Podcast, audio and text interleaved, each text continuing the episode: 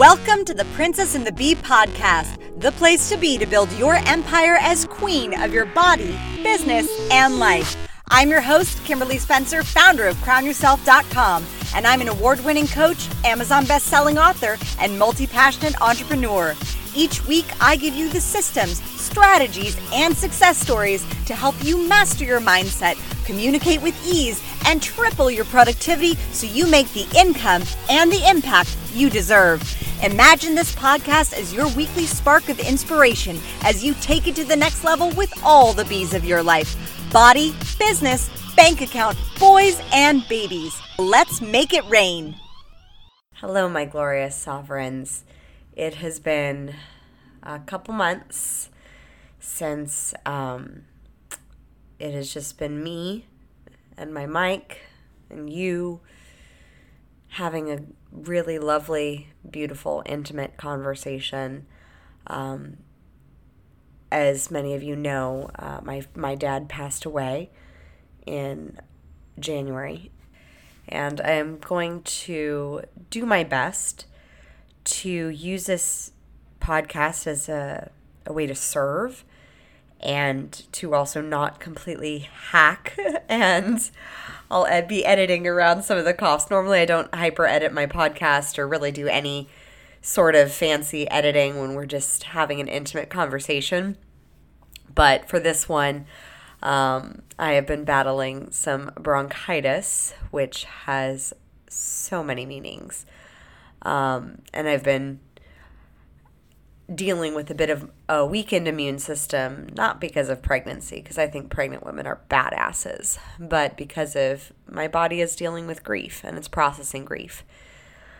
Um, so I hope today will serve in some way. I know there are many people now who have lost someone, whether it's to COVID or to other circumstances, and and I just hope that through sharing my experience of what I have come to find and what I have come to believe, that it can serve in some way. Um, and so I'll start at the beginning. Uh, on Christmas this past year, my dad and my both my parents were were struggling with all the symptoms of COVID. My dad had actually gotten a negative COVID test, um, so that wasn't helpful to him navigating and taking care of himself. But for me, the thing is, is when they got sick, I saw my mom attacking it and just she's just freaking unstoppable. Like, God forbid you try to put her down. But meanwhile, my dad, he always had this um, bit more of a passive attitude. Uh, and he still had that like baby boomer, like strong man sort of. I'm fine, rub some dirt in it, pour, drink a cup of concrete attitude. And I remember because it was the, it was Christmas Day when I last talked to him, um, and cr- on Christmas Day, we were talking, and I was showing him, you know, Declan's Christmas present, and Declan got this train set, and like he wasn't doing very good. And I could tell, like, he was not looking good. And I was getting frustrated because I felt like I had to parent my parents again um, to be. To say like, hey, he needs to be on steroids, and of course, I'm not. I'm not a doctor, but there is a certain amount of research that I have done into um, other therapies aside from sticking a tube down your throat that could have been more helpful in the preventative stages had he had A, a correct diagnosis in the first place, and B, taken the initiative to take the preventative measures that I had recommended and been recommending for the past two weeks just in case it actually was COVID because it was sounding like it was COVID. And so for me, that was the last time that I talked to him. And the last thing that he said to me as we were on the phone is I was so frustrated with him, you know, pretending to be stronger than he was with my mom And then for me, uh, there's just a, a, relationship that my dad and I had, and we developed it over, the, especially the years of him being sober. We're just, you can't bullshit a bullshitter. Like, you, you can't, he couldn't bullshit me. And I always, always have been able to see through the hypocrisy. Um, and I'm not saying my dad was being a hypocrite, but he was definitely putting on a stronger face for my mom than he was for me and I could see through it and I called him on it. And it was that night that he got he called they called the ambulance and he got taken to the hospital. And the last thing that he said to me was, Kimmy, I don't feel so strong. Because I chastised him in frustration a wee bit about um, pretending to be stronger than he was. And that was the last thing that he said to me. And that he said to me directly. Um, let me just phrase it that way. Because while my dad was in the hospital, I had vivid, vivid dreams, experiences, um, revelations almost as if like from another realm like someone else was talking to me and I know this sounds woo woo as fuck and that's okay. Um, because this was this is just my experience. This is my experience of what I experienced through death. Um, and that's what happened. Um, and so when my dad was put in the hospital, I got very nervous because immediately as I got off the phone with my dad, I had this gut sinking feeling that he, he was going to have to go to the hospital. That he was like, and I just, it hit my gut and my gut sank. And I had this divine download, this voice that said, if he goes anywhere, anywhere but this hospital, and that was the hospital that he ended up going to. And when I heard that he was in the hospital the day after, I, and in that hospital, I was like, fuck. And I just, I rallied as many prayer warriors and friends and good vibes as possible to be able to really hold a vibration of healing due to the COVID restrictions, my mom, for the first time in the history of their 51 years of being married, could not be in the hospital to advocate for her husband. He was alone. Now, of course, I know spiritually he was not alone, but he was alone. And that makes things a lot more difficult when you're, you know, because I've had I've had many a friend who have gone into the hospitals, and I've had many a, uh, I've known many a person who have gone into hospitals, and consistently I hear that the ones who are relentless, because, and I'm not this is not to say anything about doctors and nurses because they were working hard. Um, but nobody is going to be a bigger advocate for you than you. And that, that goes for anything. That goes for your business, that goes for your body, that goes for your health, that goes for your your children, nobody's going to be a bigger advocate for you than you and nobody's going to be a bigger advocate for your f- close family members than than either you or them and not being able to have an advocate with you is a huge detriment and my mom was willing to stay at the hospital and stay in quarantine and stay with my dad. I mean, she had COVID, so she already had had the disease and survived and was fine and was healthy.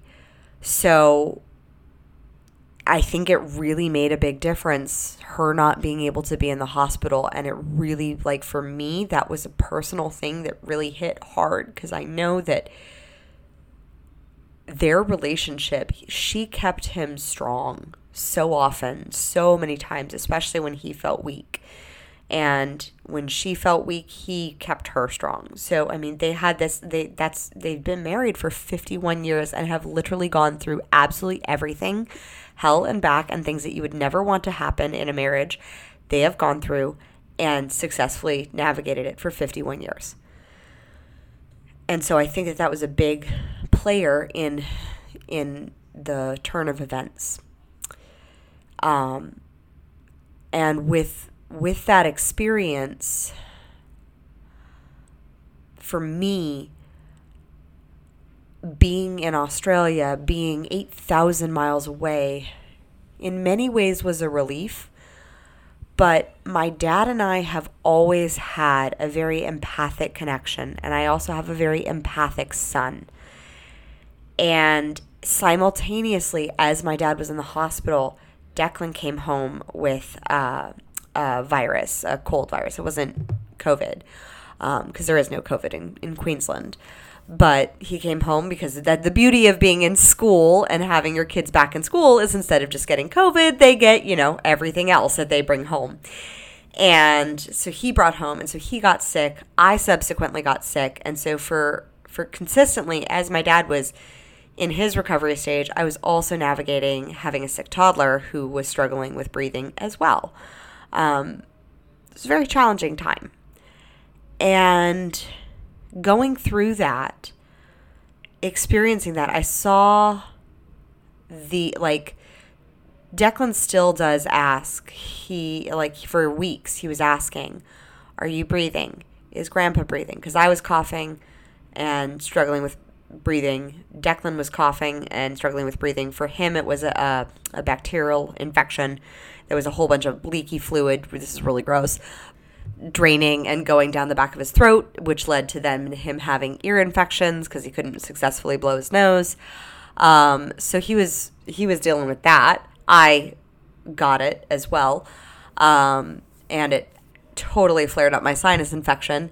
And so we were. It was it was rough. It was a rough couple of weeks, and not to mention that my dad being in the hospital, like it it made it very challenging. And I'm not surprised because the lungs are one of the body parts that holds grief and sometimes guilt and sometimes shame, but it definitely holds grief. I mean, if you think about when you've ever been sad, like if you take a deep breath, if you really allow your lungs to breathe, it can create uh, tears, it can create emotion, it can create sadness. And sometimes when when an emotion or a fear or something is so overwhelming as as the looming possibility of death, there are so many emotions that come with it. It almost feels like it's too much. And so you don't want to breathe. And so, on a subconscious level. And yes, I find this all very interesting that this all happened at the same time as I am currently in an eight month certification program for breathwork and trauma release. So the timing couldn't have been more perfect for everything. And I do believe in divine timing. And I do believe that there is a series of events that, that happened that led to what eventually happened with my dad. So I don't personally believe it was any one thing. I mean, I don't blame COVID. And this is one of the big lessons that I learned and that I've seen from from the experience of others as you know my dad was a youtube star. It's like the fun the, the crazy part is is my dad came to hollywood. He left the army. He came to hollywood to pursue his hollywood dream. He filmed his last national commercial on the day that i was born because he knew that he needed a business that was more uh, sustainable and that was his tree business. And then circle back to around like when he was 68 years old or something my cousin was a producer with the Fine Brothers and said, Hey, we're looking for old guys to react to funny viral videos. And so my dad's Hollywood career got to take off at the end of his life. Um, and he gained a following of thousands of fans around the world. I cannot tell you how many messages I got from his fans from Scotland and the Netherlands and Costa Rica and the UK and like literally all around the world just sharing their experiences of the the joy that my dad brought to them because he was on this show. And i find that so beautiful that you know that's just divine timing. Like it j- divine timing played such a role into my dad's life all throughout his his life his career. I mean i think the fact that he didn't become famous when he was younger what actually saved his life because he was in a very very very bad place with addiction back then. Um, And by the time he was able to uh, be on the show, he was in a better place uh, financially and in every way, except for some of the addictions. Like there are definitely some episodes that I'm like, oh, he's drunk on that one, or oh, he was he was high on that one.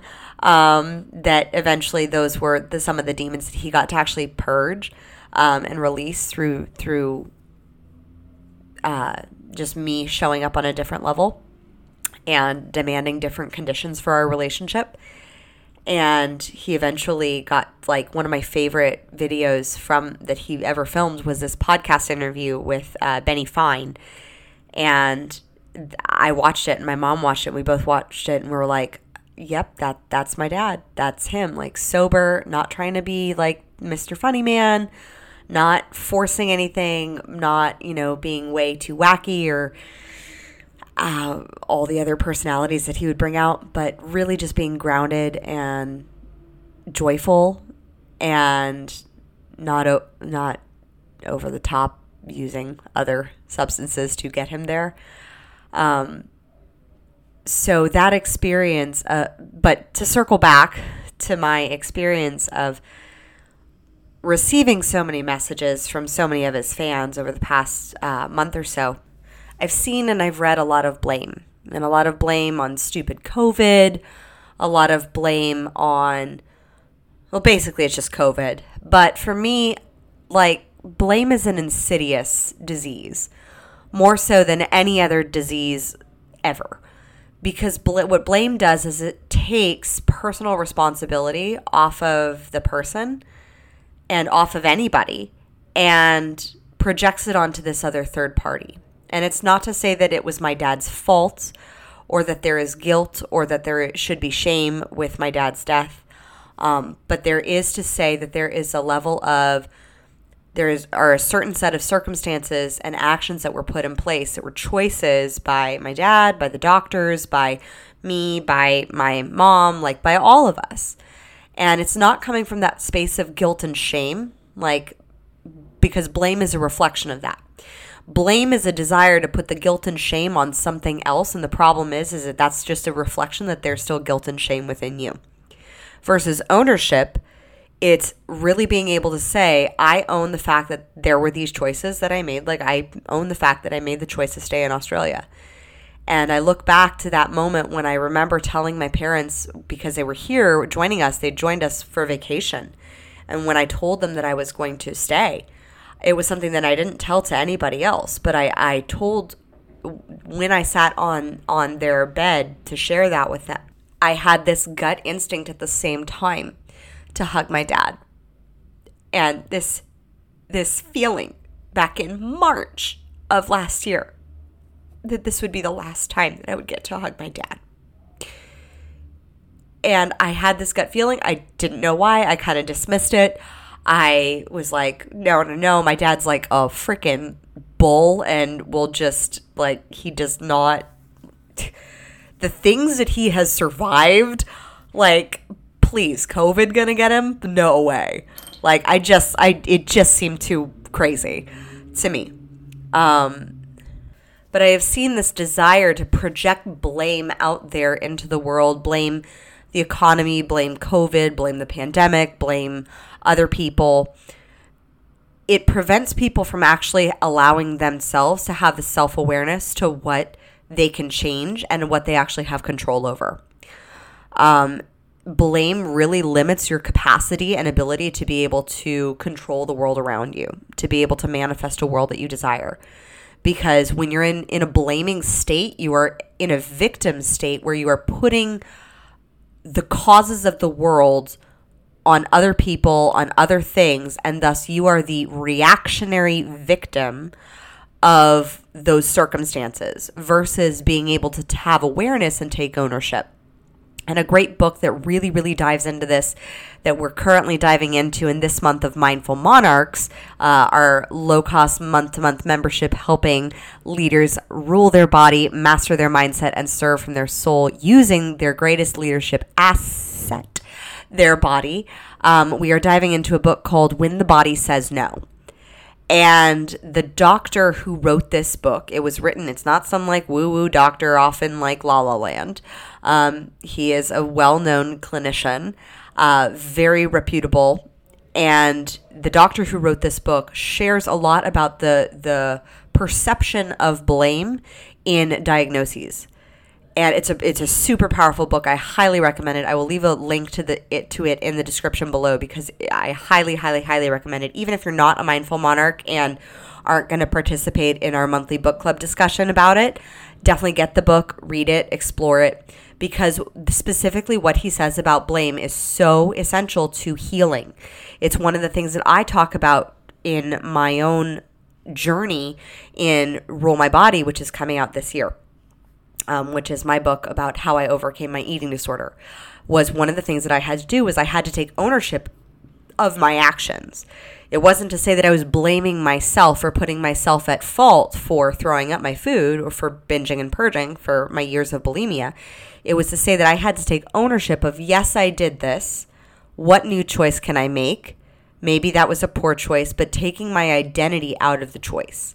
The problem is with blame, when you blame anything, it puts that onus that off of you. It's try it's it's an attempt of our egos to put to put guilt and shame outside of us when really that means that it's even deeper inside of us. And so for us to actually truly have healing, we have to uproot that guilt and shame and that or that fear that there is guilt and shame there as well. And so that's one of the things that I have definitely seen. And so I don't blame COVID for taking my dad. I don't blame my dad. I think my dad made a series of poor choices. Um, his mindset wasn't in the best place to, to conquer a disease. He had just recently started smoking again, and he'd battled chronic bronchitis for years. His lungs were not strong and quite polluted from 50 years of smoking many things under the sun. Um, and that that puts a damper. That is something that he had to take ownership of. Like he did some harm to his body. Now, could that harm have been repurposed, retooled? Could he have shifted things in his body? Yes, a hundred percent. He he chose not to take those steps, and that's that's his choice. So I that actually removes me from feeling guilt or shame about anything that I could have done because there are certain choices that he made, like to smoke in the middle of a pandemic when he already had lung issues that that made him more susceptible and put him more in danger of this disease being uh, a real a real killer and it was. Um, and that was that's one of the recurring lessons that I've constantly seen is this this this blame. And what happens when we remove blame is we actually have the self awareness to make change. We actually can take ownership of our actions and start looking from a curiosity perspective, not from a judgmental perspective, but from a space of curiosity to be able to see what new action we can take. So, as I was navigating through the weeks of my dad being in the hospital and on a ventilator, and I was not happy about that um, I am not a doctor, so I cannot speak to that, but I was very, very disappointed that the doctors and nurses did not know of the correlation or communicate the correlation to the ventilator and kidney failure. And it took me one simple Google search of ventilator and kidney failure to bring up medical papers that have shown a direct correlation especially putting people who were in my dad's demographic of over 70 in the danger zone for mortality because of kidney failure by being put on a ventilator.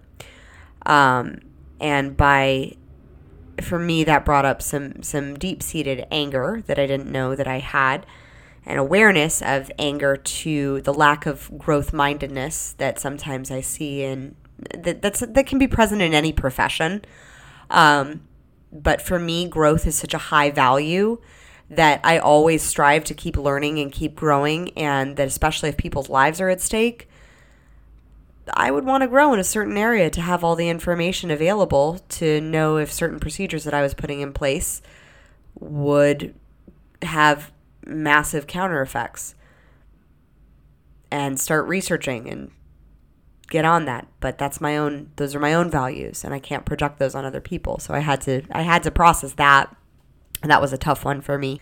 And I'm still in a process of, of forgiveness of of of forgiving in, in that space especially since the hospital also lost my dad's wedding ring um, which just adds a little bit of insult to injury.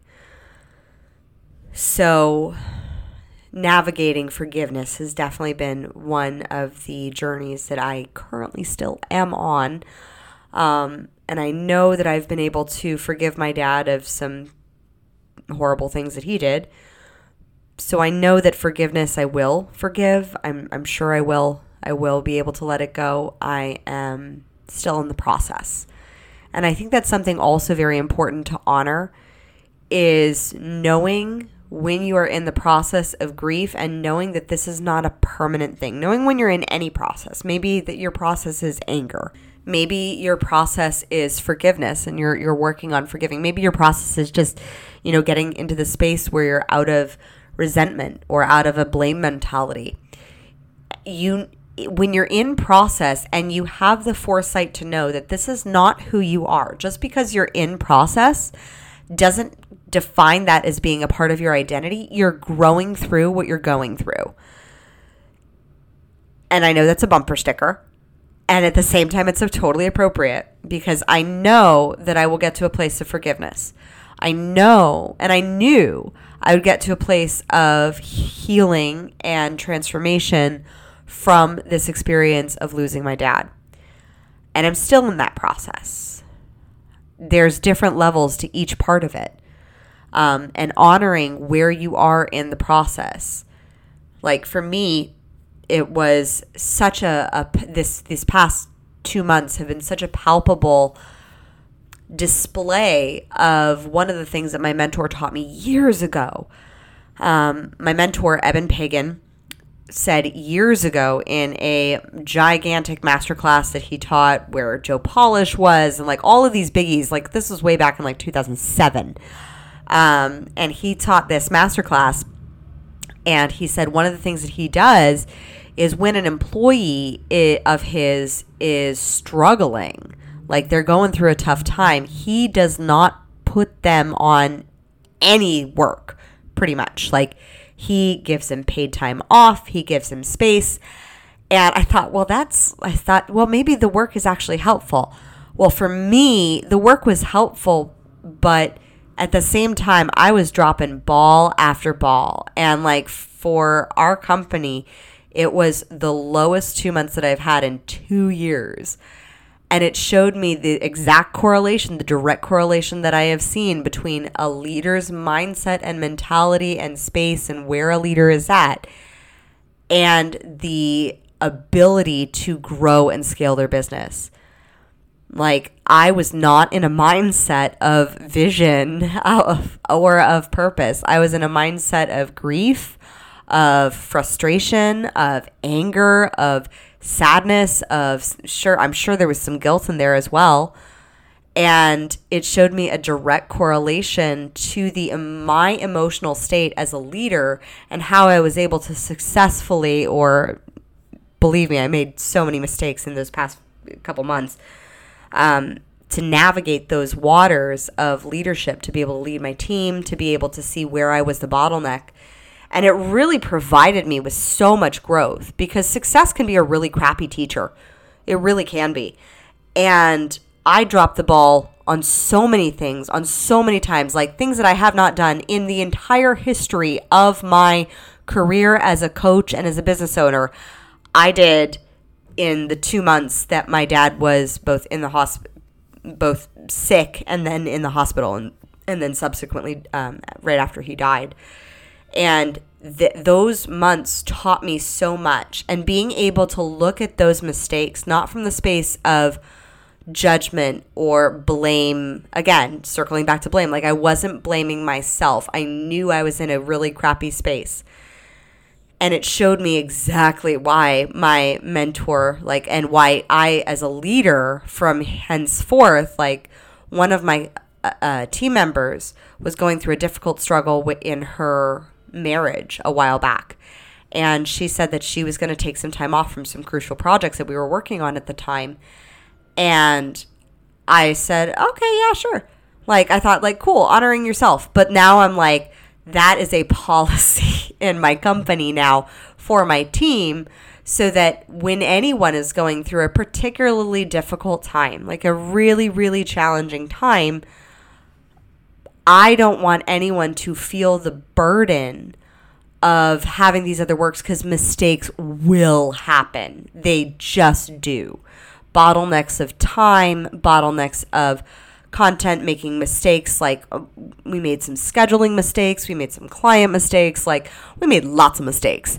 And I learned from each and every one of them. And the beautiful thing was was that this time of grief, of seeing me removed as a leader to some degree, like mentally, my my head, my mind, my heart, we it just wasn't in my business and it, it, couldn't be. And i knew it wasn't that that was not a permanent thing. I knew that that was not a permanent state I did also I knew that I would come out on the other side as well. I also had that gut knowing, just just a knowing of a commitment to the vision that I've had for my company for what we're building, for how we're growing. Like there's just cuz I was in a dip didn't mean that that's where I was going to stay, and I knew that, but I also knew I needed to experience that dip like on a gut level.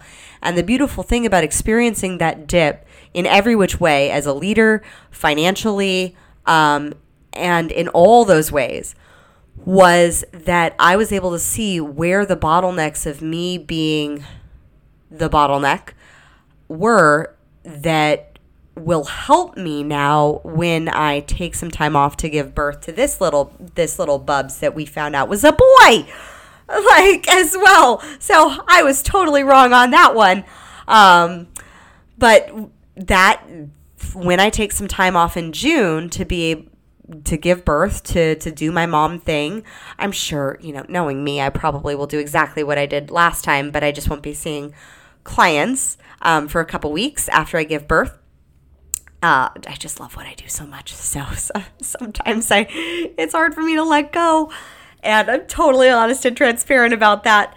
So this this experience of being able to to go through this grief period and seeing where are the where I am being the bottleneck for my own processes and systems instead of allowing my business to be an autonomous structure. It was super super powerful because it showed me exactly where we need to work and exactly what systems and structures and procedures we need to put up in place so that things can run smoothly and seamlessly and and continuously even if I'm not personally involved, which I won't be for a few weeks at least once I, when I give birth to Colton um, in June. And so that's that's something that's really powerful to be able to see, and it was it was such a wonderful learning lesson. Sucked going through it because uh, you know no one likes making mistakes, no one likes being wrong, no one likes letting people down. Um, but for the most part, everyone really gave me a lot of grace. I mean, for what I was going through, and that was I was very I was very very grateful.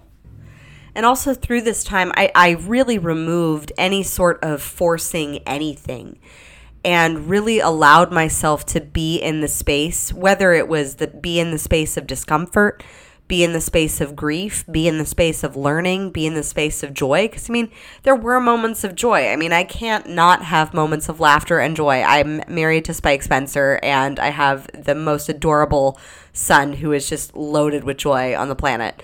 Um, like I had my moments of joy as well, and I also had my moments of, of feeling freedom when when my dad passed, and and there was a certain amount of not entirely guilt that went with it, but I'm sure subconsciously on some deep level there was a bit of it of of also feeling the freedom of of not having no longer having to deal with the possibility of him slipping back into addiction, which was, you know, it's it's a long traumatic cycle.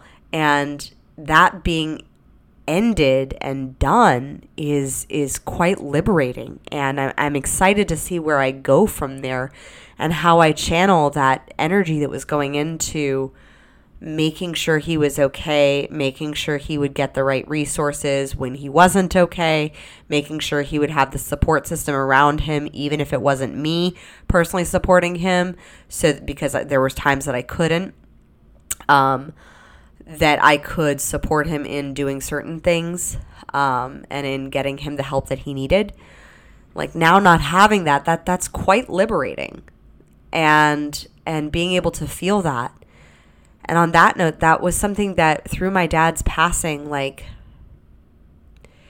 even though I had a gut feeling, I had a feeling toward the end, I knew he wasn't going to last the week. I just knew. I, I knew he wasn't actually going to make it till Friday. And so when I saw the text on Thursday morning from my mom, I just knew. And prior to that, like about five days before, I'd gone into the other room and I'd done a FaceTime call with my dad. And I let him know that whatever choice he made consciously, like he was unconscious at the time, but that it really was up to him because it was all it was all up to him as to whether he his his subconscious mind decided to continue on or or not. But I wanted to let him know that I would be okay either way and I had a really great conversation of being able to let go, of to say everything I needed to say, to say everything that I would miss, and to really lay it out on the table as if as if he were there. And that was really healing for me. So I don't feel like there was anything left or lost in translation. And I know in my gut that he heard me and that he knew he, I would be okay. And the day before he died, I had this. I was coming home from the gym. I was feeling great. I felt like I felt like I was like, ah, okay, I'm feeling really good. I'd had some great client sessions that that week. I'd had some great podcast interviews. I my team was rocking it, and I was feel I was fine. I was feeling like okay, maybe maybe he I don't know, my I, I still thought he was going to pass, but I was just in the space of really openness. And I was walking home from the gym and I had this feeling of like, well, what if he did pass? Let's just entertain that idea instead of like holding on and attaching myself to him being alive. I said, what if he did? What why why does someone pass? Like what is it that I need to learn from this? Because I'm constantly asking myself that. What is it that I how do I need to grow from this? How like what what is the purpose of him passing? And asking myself those questions allowed me to hear this answer.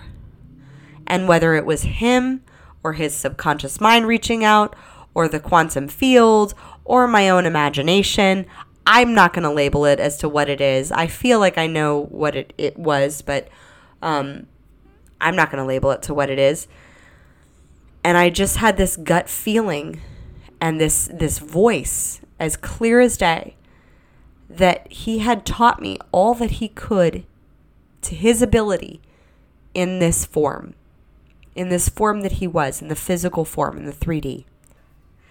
And that in order for me to continue my growth, in order for me to go forward anymore. This would free me. And it felt like permission to be able to fully let go.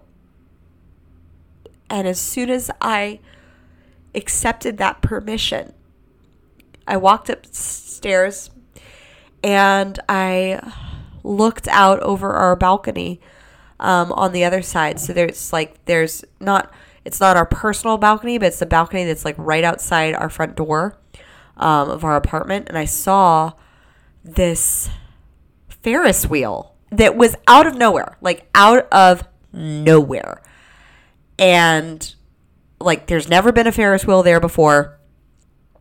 And apparently, this Ferris wheel was only there for the next two days.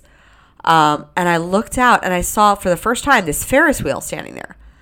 And it was just like this this thing, like this awareness. Because Ferris wheels were something that were always me, uh, uh, uh, my dad and me thing. We would we would go hunting down fairs like church fairs and county fairs when I was a kid, um, and that would always be our thing. And I always hated it because I, I loved it and I hated it because my dad would always rock it at the top and it would always scare me. But then I would always get comforted because I would be next to my dad, and so it was it was it was but it was always our thing. And I just I just was crying and I just saw this this Ferris wheel and I just kind of I knew I was like he's either like it's either gonna he's either gonna pull through or he's either not. But it just felt like such a sign that I needed that everything was to be okay. Um, and that my dad would always be with me. And I know humans are expert meaning makers and we can make meanings out of anything. Um, but that was something that I really needed to see. And the crazy part was, was after my dad passed, the fact that the Ferris wheel completely just disappeared. I don't know where it went. Apparently, it was only there for those couple of days and it was a random couple of days. It was like a Wednesday, Thursday, Friday. It wasn't like over a weekend. So it it definitely had some meaning and some divine timing to to to bring it circle back to that. But that evening, that afternoon, that evening, suddenly I started to get my body started to feel incredibly sick. Like it was weird. I was feeling great that morning and then suddenly I felt like I was hit with a truck. And the next morning, I found out my dad had passed, and that it was like my body was trying to process this letting go. And so I know that my immunity has been down substantially this past couple months. Um, thus, the coughing that I'm editing out as I record this. But I know that what my body is is also releasing and what it is is purging and what it is liberating. And the only way that I can describe like once my dad did pass the the few days after that there was this really this feeling of his presence. And it didn't feel scary and it didn't feel um in pain and the only metaphor that just kept coming to mind was that my dad is like steam. So when he was alive, he was like a tall glass of murky water. And there was like the murk in there was all the the guilt, the shame, the stuff that he he really he had a hard time shaking. The addictions, the demons um, and all of that, the, the stuff he had a really hard time shaking. But when he died, it was like a purge of the murk, of the muck. And it left this steam that I just feel. Like I, I and, and I feel when I think of him now, I just feel immense love and support and joy and true joy. Not like not like let me show you how happy i am because you, i need to be happy so that you'll be happy so that you'll like me which sometimes he definitely had that persona. But from the space of i like what real true joy is and i just feel like death really was the fire that burned all the demons away.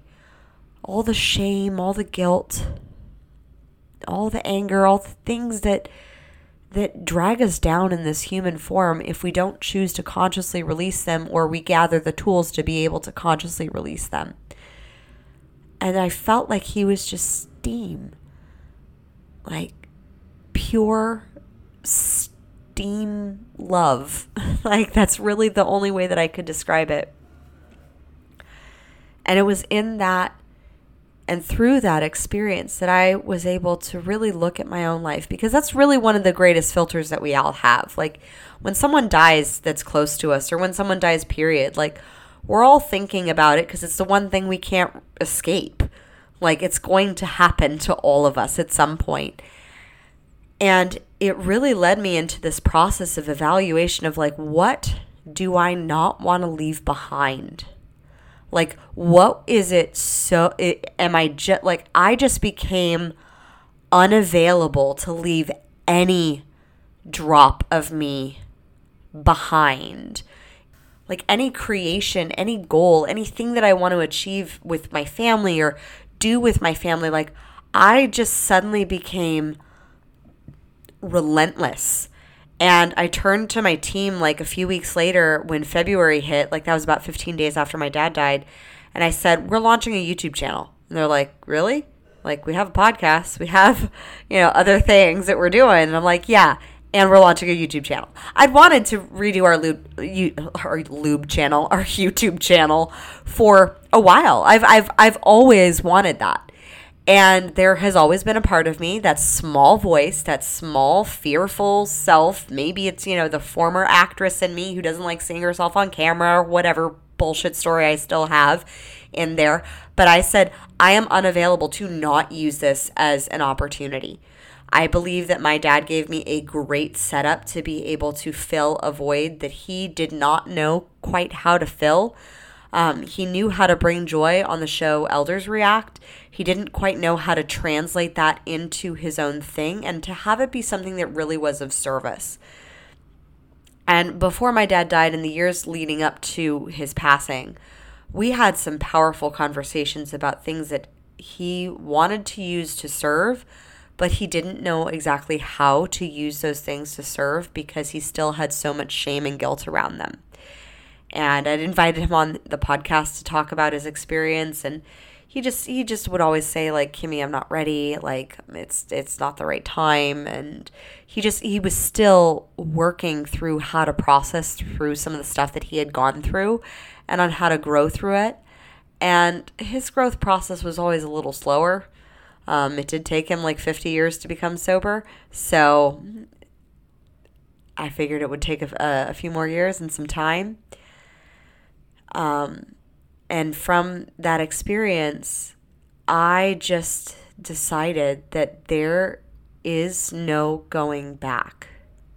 Like, there is nothing that I want to leave on the table, that I want to hide out of fear or not fully do because I'm scared or not fully show up and serve because of whatever bullshit excuse or story or old thing I have going on in my mind, like th- my dad's death in that way was such a gift because I saw all the things that he wanted to do with his life and all the things that he chose not to do or chose not to fully lean into to- in the last few years. And I just I looked at that and I said, I I don't want that for myself. I I want to lean fully in. I I want to fully embrace it, fully go for it, fully fully be there to leave that legacy. And yes, my dad left a legacy, and yes, so many kids from around the world called him like a legend. Um, but to be able to really use that to the next level to serve, like he used he used his platform beautifully to bring joy and to spread joy, and he was really good at that. But to use that on the next level to really be able to serve, I wonder what that would have looked like for him. And he was trying to navigate what that was and he didn't quite know and he didn't have the vision and he didn't have that clear picture of how that he could do that. But I do. And I've had that since since I started crown yourself. And that really is the thing that I see now in that sort of divine download conversation that I had the day before my dad died whether it was you know actually a conversation with his his voice his subconscious and we were on some like astral realm i don't know or it, whether it was like just me and my own subconscious of what i imagined having a conversation with him would be but that he taught me everything he could in this 3d form and that to give me the greatest gift, to give me that greater support when he crossed over to the other side, that that would actually provide me with the space. And it, it has. It's been, I feel the space of not only the space that forgiveness provides, but there is a law called the universal law of the vacuum.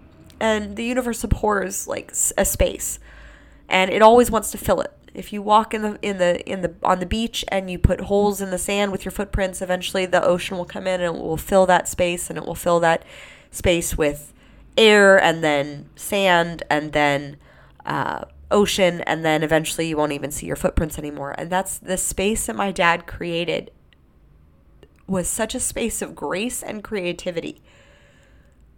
And I'm so grateful to have a cheerleader on the other side and to have that support on the other side. And I am so sorry that it didn't get to happen in this life. And that he didn't have know how. And for me that deepens my own mission to help people be able to navigate that how of their own transformation so they can fully live into their purpose in this life and not have to go into the next and or pass it off to their children necessarily. But to be able to do it and live it in this life. And that is such a gift. And that is something that I can carry on from my dad. His legacy of love, his legacy of generosity, and the lessons of the deepening of the mission that I have to really create the space for other people's transformation, to hold the space for you, for anyone who is in that need for clarity of their vision to be able to clarify it, hone it, feel it, and then fully fucking live into it. Fully live into it. Because, yes, I do believe life goes on in a different form, in a different way after we pass. I don't believe personally that we just become dust. I believe our bodies do, but I believe our soul lives on in some way, shape, or form. I can't say exactly how. Um, but I do believe maybe it lives on like steam. But in this life, to be able to transform this life, this world, the people around us, to fully live into their highest and best, to live and experience this life as if we don't get a second chance. Not in this 3D realm necessarily. I mean, I don't I don't know too much about reincarnation nor will I speak on that really because I don't really understand it or the beliefs around that.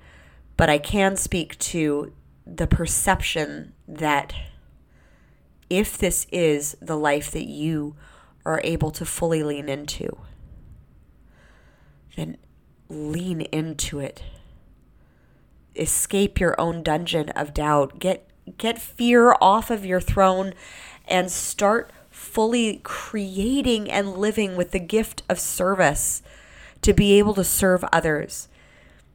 And so I hope this podcast served you. I I know that this was a longer one. Um, I didn't quite know exactly what I was going to say. Um, I had some points that I wanted to cover. But if you have any questions, like please please reach out to me. Please uh, reach. You can reach out to me on DMs via Instagram, uh, either at our company at Crown Yourself Now or at to me personally at Kimberly.Spencer, or you can reach out to us at info at crownyourself.com if you want to share this episode. I always love your shares and I so appreciate them.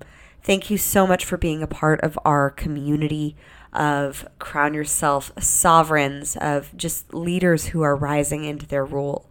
I honor you, I cherish you, and thank you for being here in this space with me and holding the space for me to speak this truth today.